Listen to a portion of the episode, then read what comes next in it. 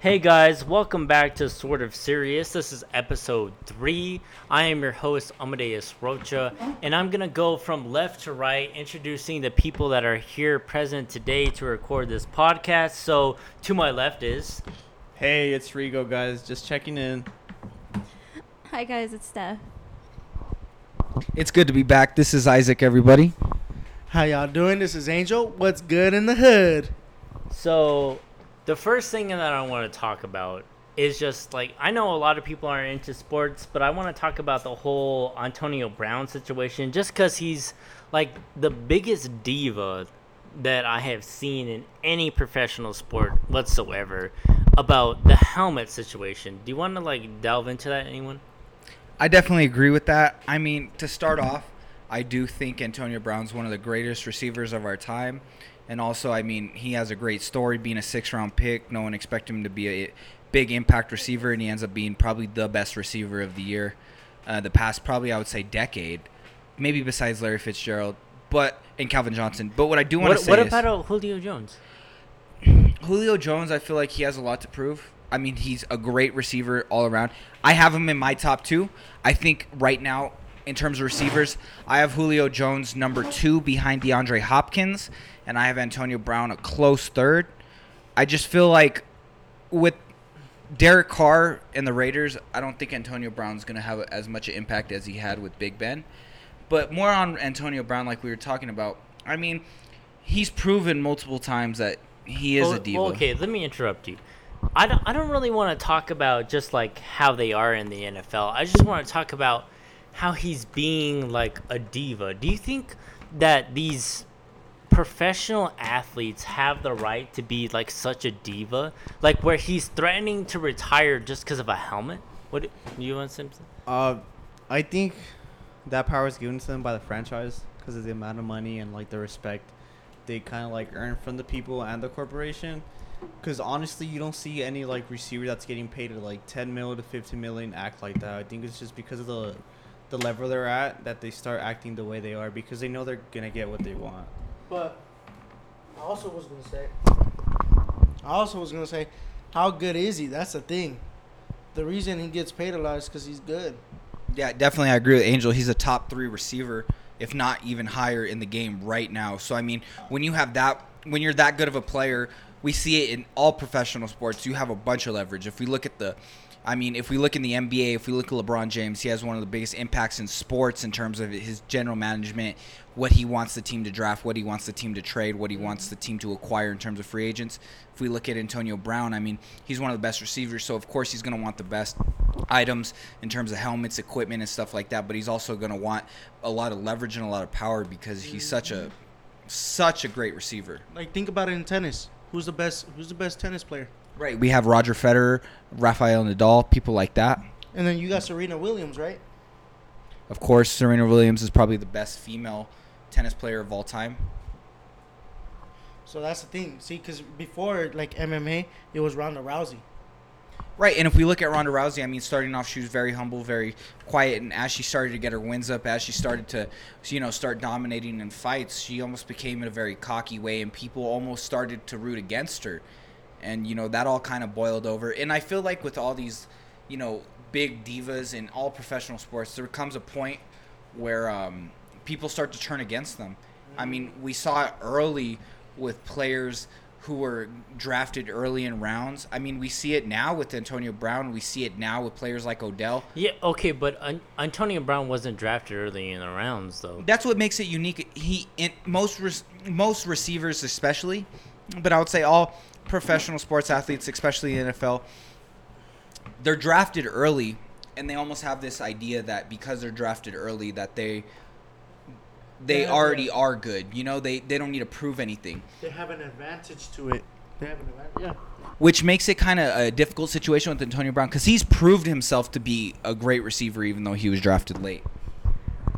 Yeah, okay, well, that's not exactly what, like, I'm not talking like draft position. I'm just telling, like, when is it too much for, like, a professional athlete to be, like, such a diva? Because, like, this, uh, this entire Antonio Brown situation, he's threatening to retire because of a helmet is banned from the NFL.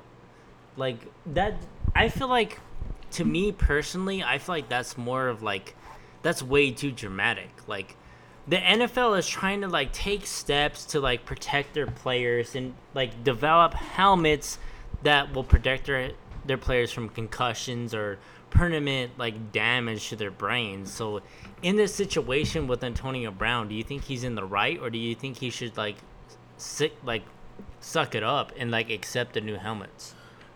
I think that if you're getting paid that much amount of money and like you're getting whatever you want, I think you just sit this one out and take the L and just kind of adapt to the situations you're at.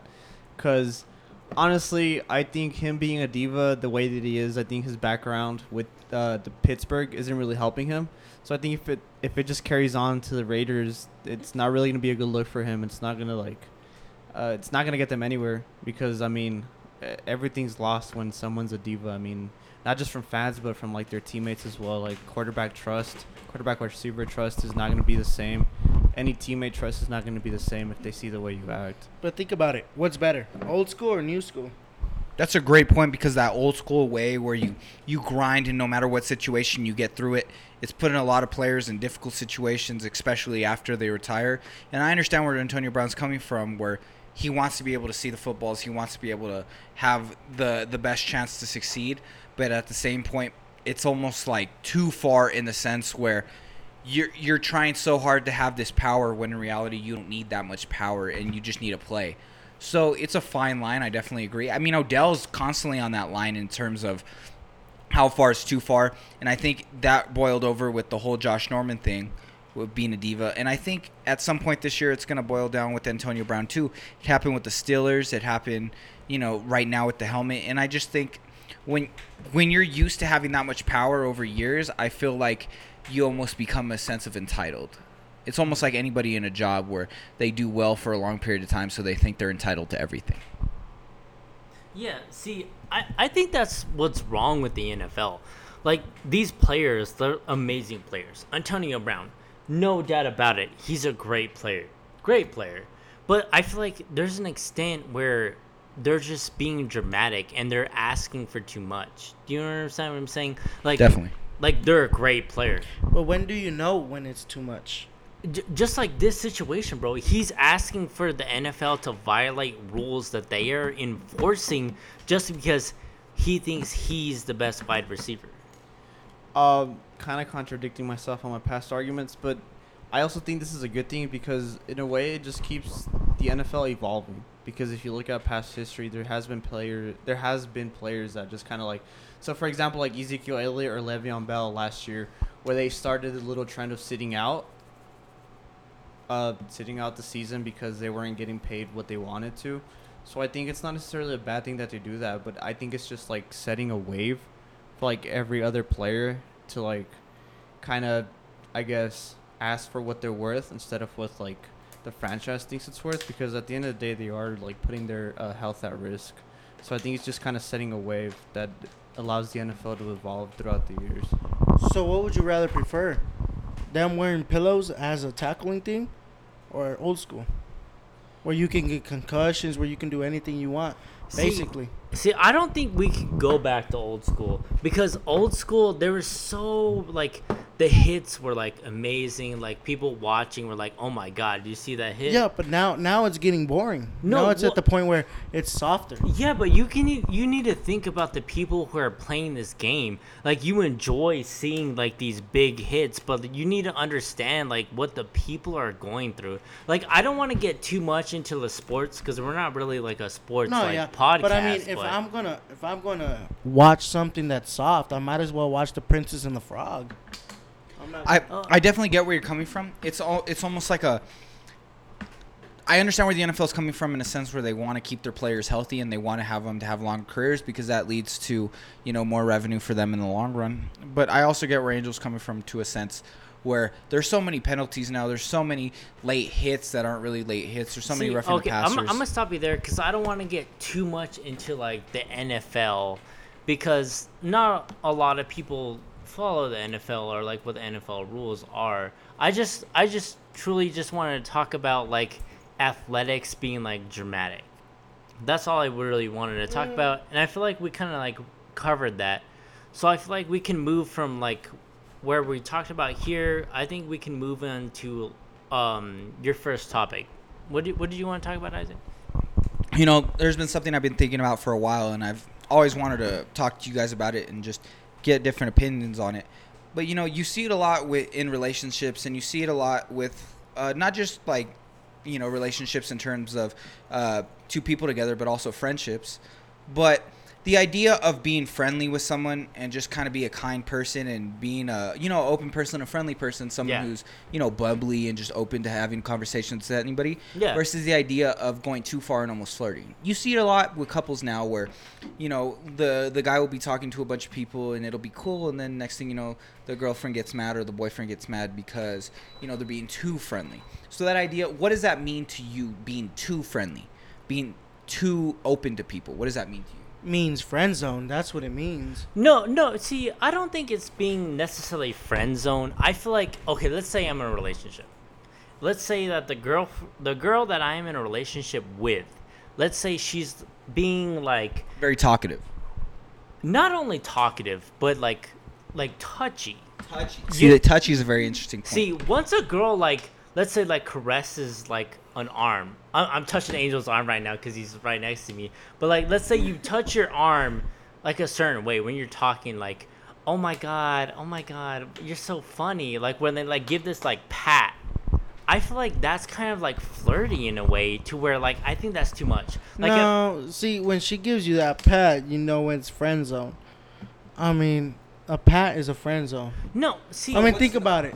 What's a move versus a friend zone for you, Angel? Man, I would say a move like she touching you from the shoulder, but she's sliding her hand down your like your into your elbow.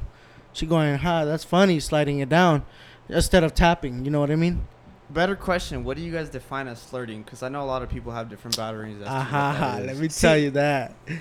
Oh man. See, for me, for me personally, I don't really like physical contact. So I feel like if you're making like some sort of physical contact for me, you're kind of stepping out of my comfort zone. So if I'm gonna allow you to like commit this like physical like touch, I feel like that's some sort of like I'm allowing you to do it. I'm not necessarily necessarily saying that's like flirting, but like going back to like what Angel was like saying, I'm gonna disagree with Angel because I'm saying if you're touching me like to an extent where you're going from my shoulder like down to my elbow, like rubbing my arm, I feel like that's flirting in a way. Like you're trying to like you're trying to get that physical touch. So covering on that, when let's put you in a situation where you let's say you're at a party or something and you're with your girlfriend or you're with your boyfriend and someone starts touching you. What do you feel is an acceptable way for them to handle that so it's not considered flirting or not considered, you know, being too bubbly? So if someone's touching you, how do you feel you should react to make it show that you're not interested or you're not interested in flirting? I feel like a lot of the times I don't even notice. Like I'll do that when I'm drunk, but I don't even notice that I'm doing it. Or like I don't notice when people flirt with me or like when I'm being flirty. Like I don't notice. I'm just dumb. See, that that's another thing that we should talk about later is like how do you know if you're being flirty? Like cuz You should have a common sense that you're flirting, even though no, you're drunk a lot not. of the times I'm just really nice, and like people think I'm flirting. That's why girls don't like me because they think that like me being friends with like their boyfriends or like the guys they're talking to is like me flirting. But I hope like I really am not interested. See, in it. I agree with you that because I have been friends with you for years, and it's just been like this friendship, and I think a lot of people just like Perceive ha- it. Yeah, perceive it differently. Like you're like something else, but no, you're honestly just like a best friend. You're like I don't want to say like one of the bros because you're not like a, a guy, but like you're you're one of like our closest friends. I think all of us can admit to that. You're one of our closest friends. We don't see you as something like a like a one night stand or anything. You're not like Or friends with benefits or anything yeah, like no, that. nothing like that. Nothing sexual. You're just like a friend. You're like one of our closest friends. So that's why I don't understand why like a lot of people like hate on you because it's not like that at all. We're just you're truly just our friend. See, I completely agree with you because a lot of people feel like you can't be friends with the opposite sex. unless they're like gay of some sort. I've noticed that. Um, I see a lot where a lot of girls will get mad if a you know if their boyfriends are friends with girls, or a lot of boyfriends will get mad if their girlfriends are friends with boys, just because I feel like there's that extra sense of competition. It's insecurity. I completely get that. I mean, it's just I feel like it's a fine line because fe- it's hard to tell when people are flirting unless they're flirting with you. You know? See, I don't think it's only insecurity. What do you think it is? See, what I'm understanding, I think it's it comes down to trust. See, if cuz one of my closest friends is a girl. One of my closest friends. And I think the biggest issues of my past relationship is just this friend. Because there always was perceived to be something more, but in reality, it was mostly just we're just friends. We're just friends. We're close, yes, and we're just friends. It's that reality check. That's the thing. I mean, I kind of agree with Angel. I think it's almost a sense where a lot of people are confused if they have feelings for the, their friends as uh, it's almost like a sexual thing or if it's just a friendship thing. And I've noticed that a lot of people they they think they're just friends with someone, but it ends up being a little bit more than that, and they kind of get attached. So it's almost like a reality check to what Angel's talking about in the sense where if you know that you just care for this person as a friend, as someone that you trust, and you have no sexual interest in them, I think then that's a great thing. But a lot of people, they have this perception that they're just friends when in reality, there's definitely sexual tension. You see it all the time, you know, where people say, oh, they're just friends, but they would make such a great couple because they understand each other. It's almost that sense where it's like you see the sexual tension, you see like the attractiveness, but it's like you're you're afraid to you know the people are afraid to act on it so it's just a constant flirting i've noticed that a lot not with anybody particular here but just in general Yeah, no, no. See, I understand. Like, some friends can like get this vibe where they're they feel like there is something more between them, but that doesn't necessarily mean that that is for every friendship.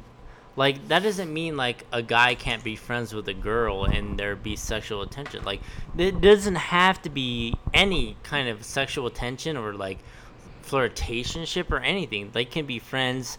It's just like trying to get like this this understanding of like let's say I'm best friends with someone from the opposite sex and like I feel like that's such a benefit because I can understand where like a girl is coming from and then she can come to me with questions of like where a guy is coming from. I think those are like the best friendships cuz you guys can both help each other in a situation let's say I'm talking to a girl and I can talk to one of my girl like friends, like best friends. They can like break it down to me of like what a girl would be thinking in every situation that I like I'm putting them in. Let's say I'm texting them, I'm talking to them. They give me this advice to where I'm not only like better in the situation but like i feel like it molds me into like a better person to where i can communicate with females in a more like I don't want to say like a non creepy way, but a, like a more like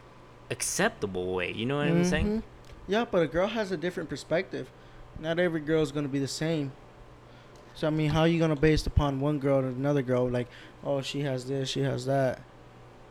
It's different perspectives. you Yeah. know it almost comes down to um it, it's just hard to read people sometimes you know i think you can i think I, I feel like Rigo has some experience with this in terms of like it's hard to read people, especially like girls when you're flirting and stuff. Do you do you agree? Yeah, um, I think it just comes back to, to like the matter at hand of like uh, you knowing what flirting is and what is not. Because to me, if I flirt with someone, you just kind of feel it. It's like reciprocated. If you just flirt with someone and it automatically feels awkward, then to me at least it feels like, damn, they're not really accepting my flirtation vibes. So I just kind of quit, and then I automatically just kind of like distance myself from them. Not necessarily because I feel weird, but like because they don't share that same like vibe with me. So yeah, that's just basically it for me. I kind of that's an interesting point that you bring up, Rigo. I have a question for all you guys, kind of bringing this out. When flirting with someone, when should you give up versus when should you keep going? When do you feel like it's too far and you're, you know, you're really making someone uncomfortable versus when do you think they're just kind of playing hard to get and you're kind of just having to work that little puzzle to get them to, you know, go on a date with you or something like that? I think that's like a fine line because if you just know a person, then you just kind of just realize like, damn, this person's really not into me. But then again, if you know that person, you'd automatically know that they're not into you. But like if you start flirting with them, you could just think maybe I should just try harder. What What if you don't know the person? That that's what I was getting at. Like if you don't know the person, then you automatically yourself just think, damn, I should just keep trying harder. So it's really like a really delicate line that you're just like trying to probe into, which uh, very delicate line. But I guess you kind of have to go into it to know if it's flirting or not. I completely get what you're saying there. Um, if you look into it, I feel like the hardest situation is when someone's playing hard to get. Cause when someone's playing hard to get, you know, not like a hard to get like don't talk to me, but a hard to get along the lines of like, you know, when they're be, when they're kind of being flirtatious, but they're kind of like don't talk to me. You know, it's it, that's a very hard line, like you were talking about, because it's almost like you want to keep going, but you don't want to make them uncomfortable but you know that they're playing hard to get. So you're kind of like walking that little balance beam of what's too far and what's not too far. See, this is where I want to ask Steph about. When is it like flirting, and when is it like too far? Yeah, I feel like background for everybody who doesn't know, Steph kind of Steph works in sales, so she has to deal with a lot of different Oh, types of people. Meaning that you know she obviously has a bunch of guys come up and flirt with her of all ages, and she has to deal with you know uh, reciprocating with that flirting sometimes, or having to shut that down. So, what do you have from your situation, from your uh, POV? What do you feel like is too far in flirting, or when do you feel like it's okay to flirt? Do girls give signs, stuff like that? What do you think? Um, I don't think I'm a good example for this because, like I said earlier, I can never tell when people like me or like they're flirting with me. I can tell when like they're being creepy with it though. So I guess yeah, like at the store, like Well, let's talk about parents will be like, or dads will be like, oh well, like, are you single? Like, and I'm like, uh, no, I have a boyfriend and we have a kid together, and like, I'll just lie, but like, I just never know until they are actively like, so like, can I have your number? And I'm like, uh, I'm married. I have four kids. I'm married, and like, it's Wait, weird. do you really tell people? I that? whole ass tell people that I'm married with four kids. Really? Yes, bro. Some of these guys are creepy. So when they ask for your ring, what do you say? I just said I um they've never I like make sure to cover my hand because usually this happens after I've already helped them. Like even just today, I was talking to this guy. Like he pretended like my employees were ignoring him, and I really didn't want to talk to him because because he like my employees were going up to him and he was ignoring them, and I didn't want to approach him because I was like this guy wants something and it's not like obviously help from us. So then I was finally like, "Are you doing okay?" And he was like, "Oh, like blah blah blah, like I need to get some shoes for my kids and all this." And then he was like, "You know what, Stephanie? Like I appreciate you so much." Like, and then like I was like, "Oh yeah, sorry, we don't have what you want." And then he was like, "No, but." Uh, you can give me something else and i was like oh my god where the freak is this going like i didn't even know i wanted to leave so bad and then he was like um are you free later tonight? And I was like, no, I'm not actually. I actually have a boyfriend. And then he was like, really? And I was like, yeah. So it's just kind of weird. I don't know. I never really, or like, guys that are constantly like in my DMs, just trying to like, obviously not be in a relationship, just other stuff. But it's like, I never, unless you're direct with it, I can never tell. So I don't think I'm a good example for that. Okay, so from that point, you know, since we're sort of serious, uh, let's change it to a lighter vibe. Starting off with you, since you're the the lone girl in the group, w- what do you feel like's the best way that a guy can flirt with you? Like, what way do you does it make it feel like you're the most comfortable, where it doesn't put you in a situation where it's like, I really don't want to talk to this person.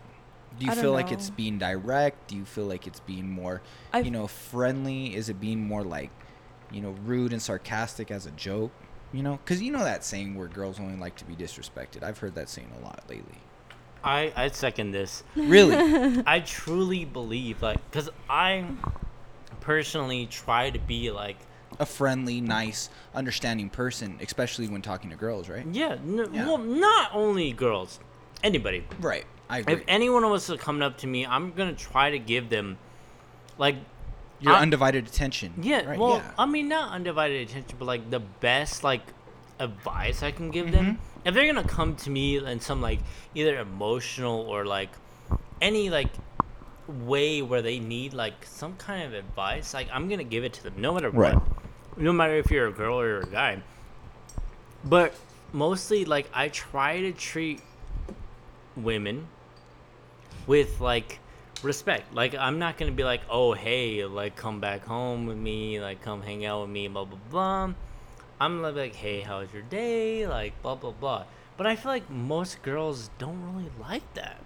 I, I actually um, I kind of agree with you. I feel like, you know, um, back when I used to uh, be a lot more flirtatious and talk to a lot of different girls, I feel like when you try to be friendly and you just try to be kind, I feel like that that doesn't really work. I feel like it's almost like um, it's almost setting you up to be in the friend zone because you're so friendly and you're so nice that they look at you as almost like a friend more than someone they could be compatible with. So I feel like it's a fine line as well between being, you know, rude versus being um, a good flirt. So it's almost like, like we were talking about earlier, it's a fine line because you don't want to be rude to someone, but at the same time, you don't want them to take you as a joke. You know? Do you have anything to add on that, Rigo?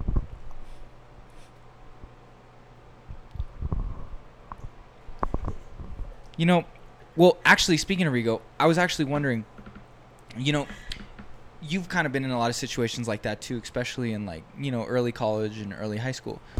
Actually, late high school, early college.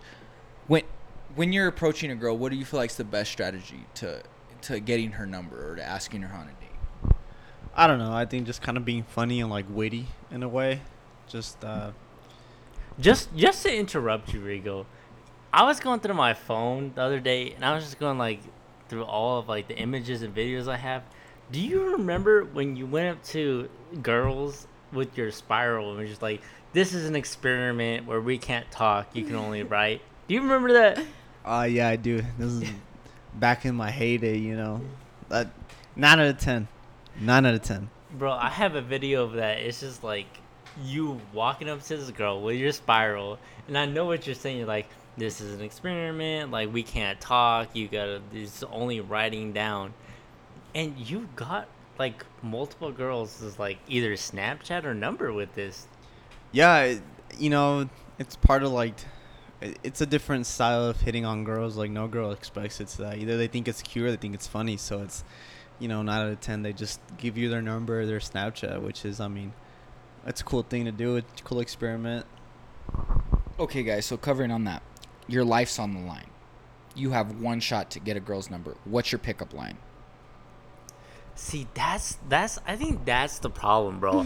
I have no pickup lines.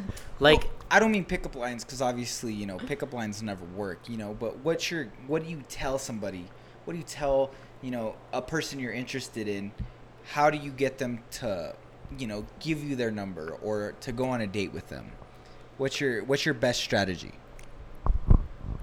See, I just kind of like, just kind of assess the environment we're in, and then I just either make a funny or a witty joke as to like, I mean, where we're in.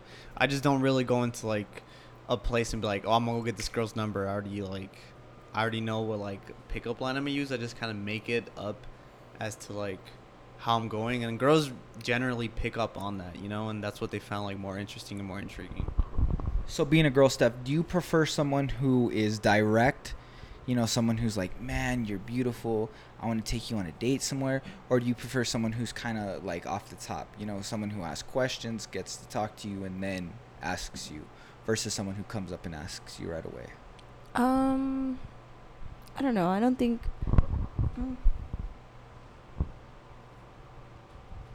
I lost my train of thought. Hold Well- on, hold on. Because with me, when I usually approach a girl, I the first thing I want to do is to show her you know, I want to show her that I'm not a threat. Show her that I'm not someone who's gonna Yeah. freak her out. Cre- See, I don't want to freak her I out. feel like that's so hard now. I definitely agree. What what I noticed is with me showing your hands, doing a lot of hand movements, kind of shows that in a sense where you're not creepy because you know you don't have your hands in your pockets and stuff. I usually when I approach a girl, if I'm gonna approach a girl and I want to like, you know, get her number, if I want to talk to her, what I usually would do, I would start with you know introducing myself, obviously, so she understands who I am, and then the second thing I would do is I want to, um, I just want her to understand that I'm interested.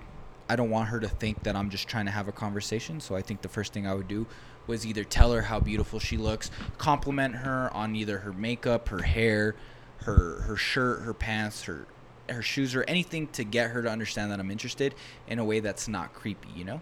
I don't want to approach her and just man, you're so beautiful. I want to focus on something. So if I go up to a girl, you know, I'd introduce myself, "Hey, I'm Isaac, not to uh not to bother you guys or anything, but I just wanted to say, you know, your hair looks so li- so nice like that, and I just, I just had to tell you because you look so good right now. See, I feel like like, stuff like that is just so creepy to girls. Really, I feel like that works about nine out of ten times, like Rigo with his notebook. I just feel like when you when you compliment somebody on something other than you know their body or their how you know just their face or something, if you compliment you know a specific thing, you know like, hey, you know, I I've seen like a lot of girls uh, at this mall today, or, but I I just like the way you did your eyebrows, or I like the way you did your makeup, or your hair looks great like that. I just feel like it gets them to understand that you're not some creep. I also feel like it depends on like what your intentions with this girl is. Like if you just want to like one night stand or whatever, you should let that be known. So how do you let that be known, Steph? I don't yeah, know. how do, how do you let that be known without being like creepy or Yeah, or, Well, like, you could just say like I don't want anything serious. So, so you're, you would you, would it work if a guy walked up to you and the first thing he said was, "I don't want anything serious, but I'm trying to holler at you." Yeah. That would work for you? Yeah. Do you think that would work, Rigo? If you walked up to a girl and you were just like, "Yo, n- I'm not trying Well, to be not serious like with you," right off the bat. You could just, I mean, you could just talk. Like, you know how Tinder is. Like, everybody's on Tinder. Oh, well. See, Tinder is like garbage, bro. Like I feel like it's good for like a girl because I feel like Uh. every guy is gonna swipe right, no matter what, no matter what. But eh, whatever. But like for a guy, like I have experienced Tinder. I've used Tinder, Bumble, and no matches. No matches. And i i even if I get a match, like half the time they like unmatch me within fucking like three hours. Like, I'm not gonna respond to you like within 30 seconds of the match. You know what I mean? Because that's just weird. You know what I mean? with me, I feel like the best way to communicate with girls, and I don't know about guys when it comes to girls either, but the best thing for me to communicate with girls, I usually choose Instagram. And what I like to do, if I'm interested in someone, I like to comment on their picture, and not necessarily comment on how beautiful they are, how attractive they are, but I like to compliment something in the picture that they won't maybe won't expect. So you know, if a if a girl's looking really really good, you know, I might compliment her outfit and how her style is really nice and how, you know, you her outfit and her style is just something that caught your eye right off the bat. Because I feel like when you compliment somebody on something, it, it makes them more interested in you because it shows that you have an interest in them rather than you're just interested in having sex with them. You're just interested in trying to talk to them rather than that you're interested in trying to get to know them and you're interested in who they are. I feel like that helps a lot. See, I can't really relate to that because mm-hmm. I barely follow anybody.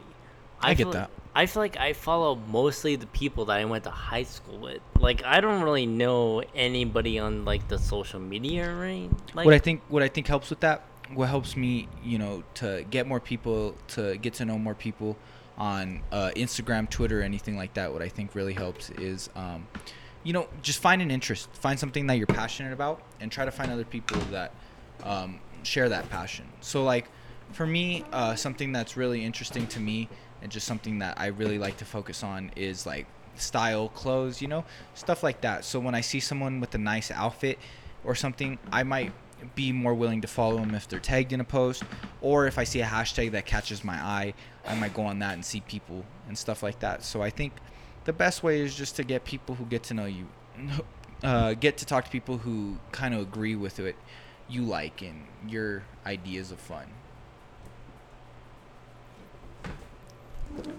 Um, I don't know. I feel like again, I just I don't know. I Well, when you're flirting with a guy, what's your what's your number one move? I literally am like the most awkward person ever. See, I like think, wholeheartedly. I never know how to flirt. I think that's the problem with me, bro.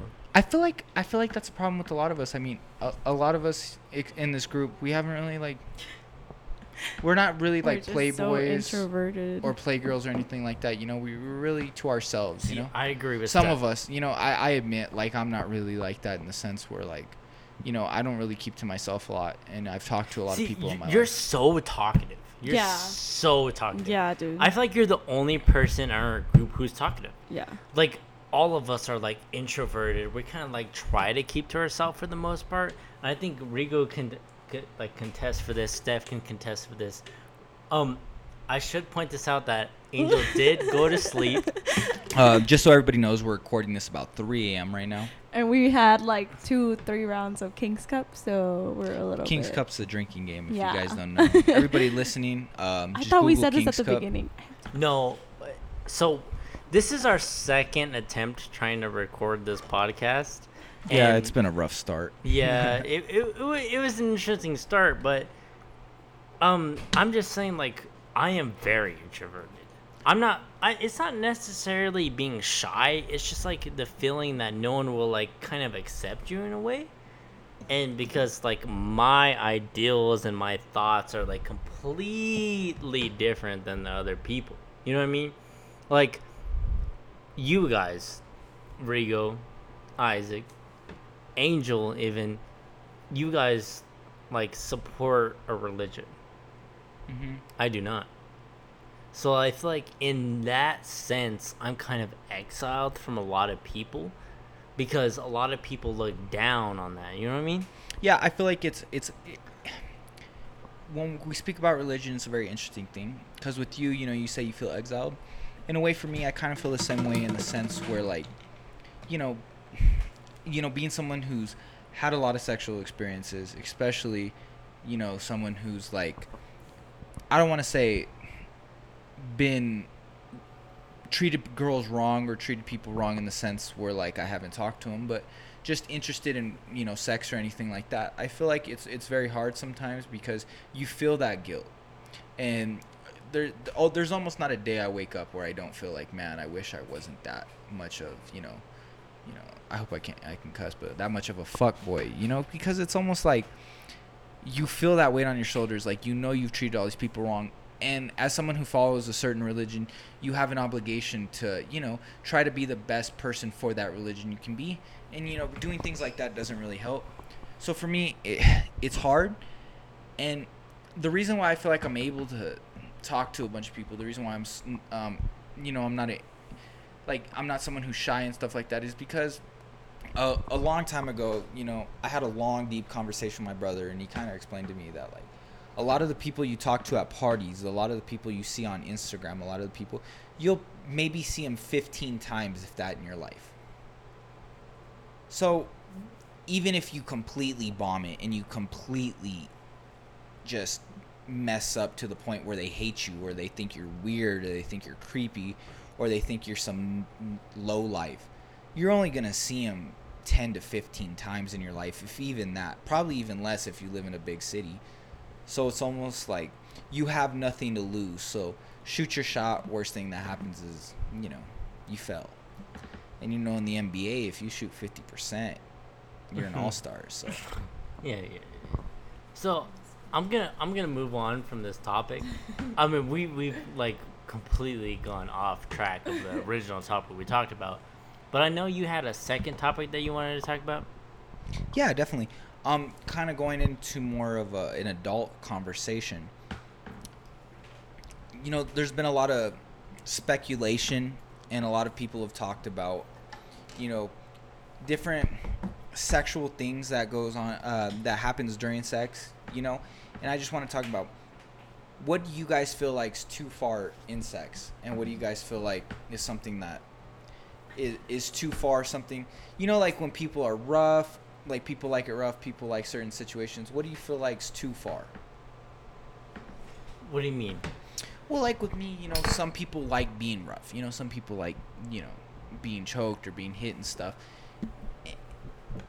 Is there ever, you know, you can go too far and stuff, but how do you gauge that? How do you gauge when you went too far or how you, if you're going to go too far? See, this is a very interesting topic because I, what I understand. Oh, you're leaving? Yeah, that's what I was trying to tell you. Oh, Because Rigo's following me to my house. Well, like, we're going the same way. oh. So I guess it's just me and you talking now, Isaac. Yeah.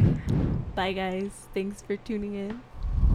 But you can listen to Isaac and Amadeus. Now. Well, we can cut off there and just pick up tomorrow. We can like edit it if you can do that. Can you do that? Well, I mean, let's just, let's just finish. Let's just finish. Okay. So, so I'm sorry. Repeat what you were talking about. So, you know, especially when you're having sex with someone for the first time, how do you gauge what is something that's acceptable in sex versus not acceptable? How do you, what do you feel like is the line when you're, especially when you're first having sex with someone? See, I feel like when you're like first having sex with someone, it's like really hard to like find that boundary. Right, because you don't want to be boring. You don't want to be someone who's just like a basic, you know, missionary only type person. But at the same time, you don't want to scare somebody or make them feel threatened or uncomfortable, especially when you know it's sex and they're giving their whole body to you. Yeah, I feel like there's a point where it, it involves trust. Like you're not gonna have the best like sexual experience until like you fully trust someone. You know what I mean? Sometimes, yeah. Yeah. So like the first ti- time having like s- sexual intercourse, I feel like it's not gonna be to par. If you know what I mean. Mm-hmm, definitely. so like i think it really depends on trust like for boundary wise because the first experience you have with someone you don't know what those boundaries are You. Definitely, because everybody's different, and I feel like it, especially with the different age ranges, it could be completely different. You know, if you're having sex with someone your age, you know, I feel like it's a lot different than if you're having sex with someone who's a lot older than you, because it's almost like they've been through a lot more, they've seen a lot more, so they're more willing to do a lot more versus someone who's you know younger, just starting off. So it, it, it really is finding a balance because you don't want to you know start being rough with someone right away and scaring them but at the same time you just don't want to bore them so it's a very fine line Yeah, no, yeah, I totally agree. And I think that's like the whole like bringing it back to like our first episode and our second episode talking about this like feeling comfortable with like a certain person. You know what I mean? Like you get this like relationship, you get this trust like with each other where you understand like each other's needs and everything. So I think it's so so hard to like move to a different person, you know what I mean? Cuz like with this person you understand what they want, what they need, and it's just like in sync, you know what I mean? So when you move on to like a different person, it's kind of like hard in the beginning, if that makes sense. So like like what you're saying like drawing the line like it depends like it changes over time because like for this partner this line can be like six inches for example like i don't know like what the line is like sexually but like let's say six inches but like for a different partner it's like 10 inches. Like you don't know until you like build that trust and you build that relationship with that person you know what i mean? Yeah definitely and i feel like that's what's so hard about one night stands or just having sex with someone you don't really know is that you have no idea who this person is so you have no idea what their desires or their needs are. So it's almost like rather than trying to figure out who they are you're only doing it for yourself but you can only please yourself so much. You need other people in your life to really please you so i feel like it's it's a it's a hard thing to figure out to understand someone's needs or what they desire, especially during sex or especially during a very intimate situation. Yeah, so that's something I want to ask you. Do you think one night stands are worth it, or do would you? I mean, I know you would rather build like a relationship with someone where you like understand each other, you like get this like trust with each other, but it, with that like thrown out, do you think one night stands are worth it? you know, weird consp- weird comparison here, but you know, I feel like one night stands are like a really good fast food place. Almost like a Whataburger or like a, you know, somewhere like that where it's it's not regular fast food where it's like, eh, it's like good. Cuz it gives you a chance to experience something new with someone that you've never talked to, you've never really done anything with. So it gives you, you know, it's a different feeling it it's a different it's a different situation entirely than when you usually have sex because you're so used to a certain thing you know? You're so used to a certain position that someone likes. You're so used to pleasing someone in a certain way. When in a one night stand it's a completely different thing where you're not focused on you know trying to please someone else. You're not focused on trying to make them happy. You're just kind of focused on sex. So it, it's nice in the sense where you're able to explore you're able to you know experience new things. But at the same time, it's only good once in a while. Because if you have Whataburger every day, or if you have something like that every day, you're gonna get sick of it real quick, and it's just not gonna fill you like a really good restaurant would.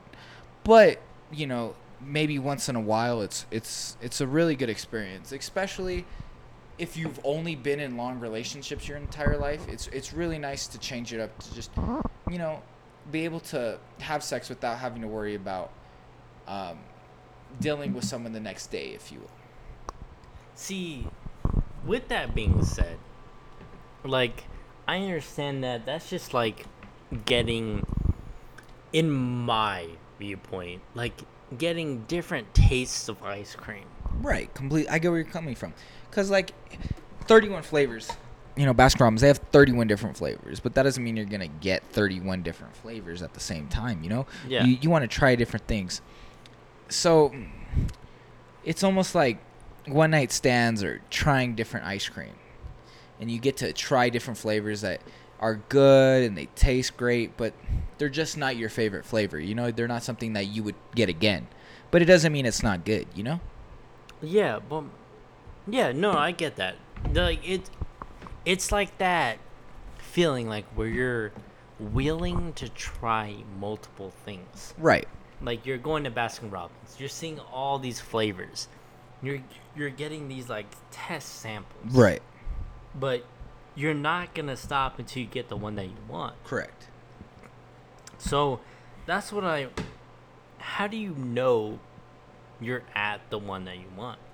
That's a very difficult situation. I think for me personally, you have sex with someone and if you just if you're like, man, that was great, but I'm done with it, they're not the one. But if you if you're with somebody and no matter what you do, no matter what you say, no matter how you guys act, no matter how everything goes, if no matter what happens, you just want to be with that person a little bit every day. If you want to be, if you want to see that person every day, you want to do something with them every day, and y not necessarily where they're making you, but if you feel like, man, I wish I could see this person today, even though I saw him yesterday, and you're like, man, I just I miss them, even though you just saw them, and it's constantly, you know, you get that feeling where if you're not with them, you're like, man, I wish this person would have saw what I just saw. You know, it gradually becomes like, man, I'm I'm really into this person and if you can tell they feel the same way if it's almost like they are always texting you and wondering what are you doing or they want you to come to the store with them just because they want you to come to the store or you want them to come to the store with you even though you just need to go to the store or something you start realizing like man my life's so much better with this person in it i enjoy it so much more with them in it i feel like that's when you start to realize man i really want to be in a relationship with this person i want to take steps further See, is that only a relationship thing though? You know that's rough because like friend, like we were talking about earlier, friends with benefits. That's Well, that's something. not even that, because I have a best friend, like friend that I have been through thick and thin with, Right. and like, it is a girl, So if she would ask me to go to the store, I'd go to the store with her. No problem. Because we enjoy each other's company. That doesn't necessarily mean that we're friends with benefits or that there's something more. You know what I mean? So, like, how do you draw the line? I feel like anything that's physical.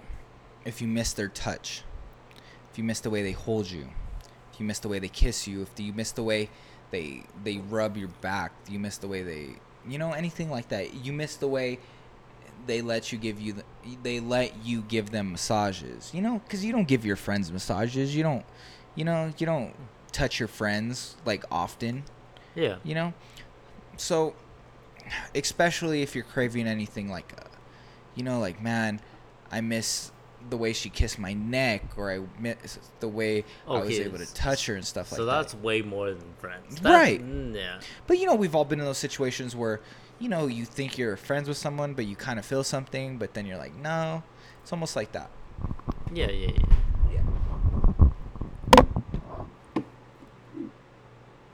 Okay, so yeah so I think I think we're done for that topic. I agree So for the last 10 minutes, do you want to talk about the last topic you wanted to talk about? um was there anything you want to talk about first Um personally, I think there is I don't know. Maybe maybe the topic that I'm thinking about we should talk about at a different podcast like completely separately. So, I think I'm going to hold off on the topic that I'm thinking about, but like do you have anything? Uh, well, kind of moving forward, like we're talking about, you know, getting to know someone, one night stands and stuff. When you're having, you know, when you see someone multiple times, Mhm. you know, you don't have sex with them just once, or you don't just go on a date with them once. You're in that talking stage. What do you feel is acceptable in that talking stage? When both you guys are, you know, you're both talking to each other where you're not in a relationship, Yeah. but you guys definitely feel something for each other, where it's early on. Do you feel it's acceptable for them to talk to other people, like, you know, in terms of like the way they're talking to you? Is it acceptable for you to have one night stands while you're talking to them? Is it acceptable for them, you know, to see other people while you're talking to them? If it's just in a talking stage, do you believe if they're not dating, they're single, or is it more complex than that to you? See, to me, if you are in the talking stage, Mm-hmm. the talking stage to me means you're talking to this person on the daily.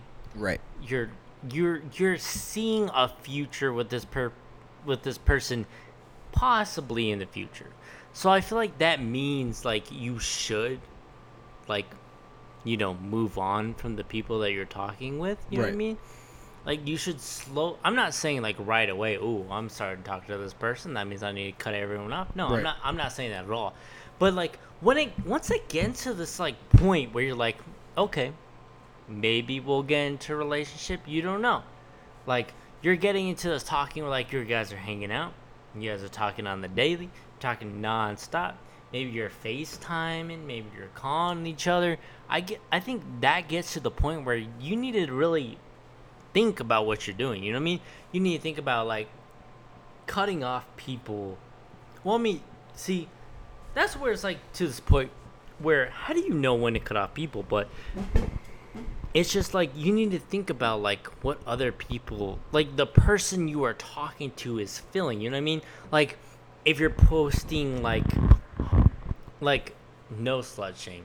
Right. No, no. Yeah, we don't slut shame on this yeah, podcast. whatsoever. Like, do what you believe is right, right? Right. Like, do you.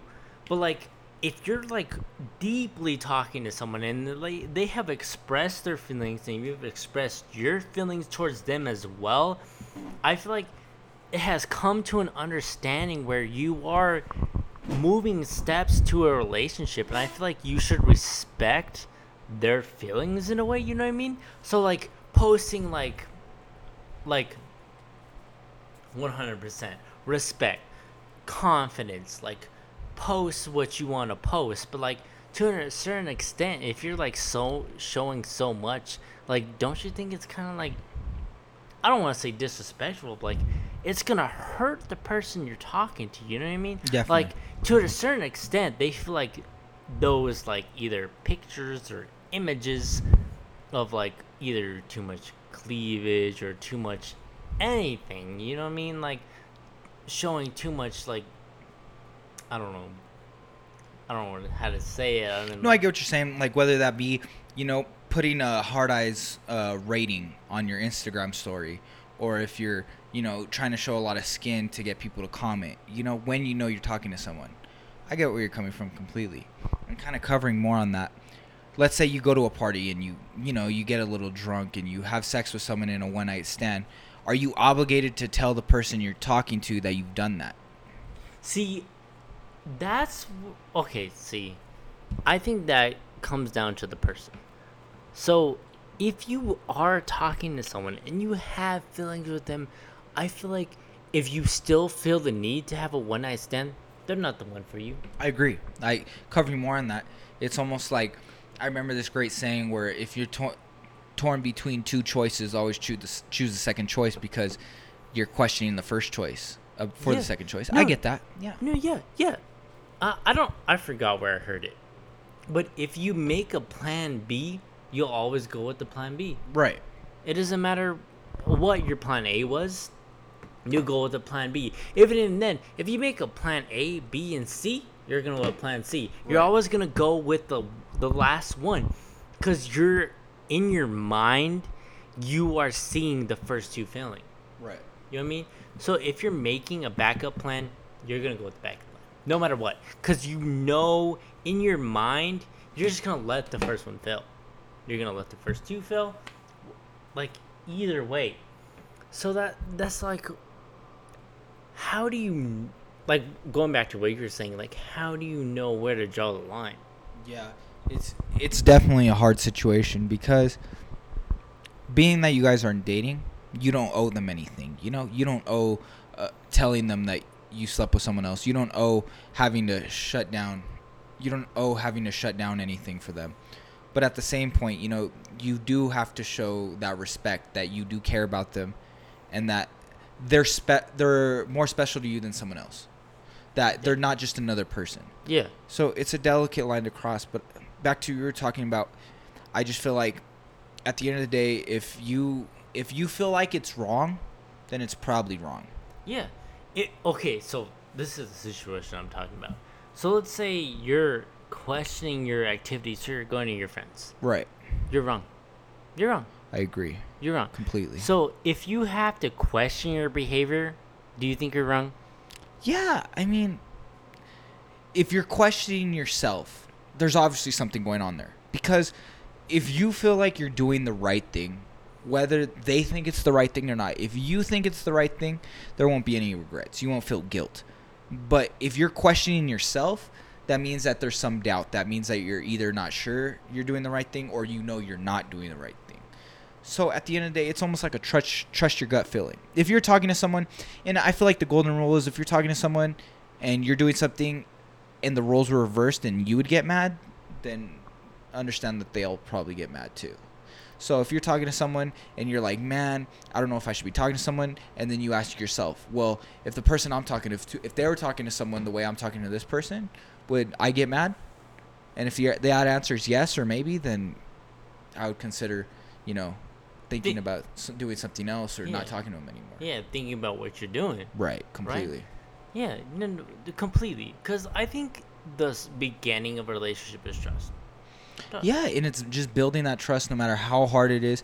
Because at the end of the day, when you're talking to someone, I would even say in the first year of talking to someone, whether that be dating or just talking or getting to know them, you don't really know who they are. You don't really know what sets them off. You don't really know what makes them super happy, super mad, super sad, or it makes them feel indifferent. So it's almost like you're you're kind of exploring who they are, their emotions and stuff. So it's really hard to to understand somebody without that trust. And so I feel like you just got to build that trust and you have to make it almost translucent to the point where they know you know who you are completely and you know who they are completely. Mhm. Because if not, if it's a constant mystery, there's always going to be that lack of trust because they're always going to be thinking, well, what if they're doing this? What if they're doing that? You know? Yeah, no, no, no, I completely understand. And that goes back to like the motive. Like, there is no relationship without trust. Definitely. If no you and we're not just talking about dating, we're not just talking about one night stands. We're talking about friendships, we're talking about families. If you don't have trust, it's it's so hard to have any sort of relationship because without trust you lack that ability to be comfortable with that person. You lack that ability to be open with that person. You lack that ability to talk to that person about something that's bothering you because you don't trust them. You don't feel comfortable around them. Stuff yeah, like that. Yeah, one hundred percent. It always comes down to trust. Always, always. with with everything because without trust you're always going to have that thought in the back of your mind like man i don't know if what they're doing is right i don't know if they're actually saying where they're at and if you get in a relationship without that full trust and we're not talking 60% trust 70% we're talking 100% trust. If you don't have 100% trust in that person if you don't know for 100% fact that they're a good person or they're someone that you can uh, be compatible with it's it's so hard to have any sort of balance with them or have any sort of just communication with them really. Yeah, yeah. So, I'm gonna end it there. that's a good idea i think that's a great place to end it Yeah. So, this was episode three. Thank you guys for listening. thank you guys This was sort of serious, and I'll see you guys next week.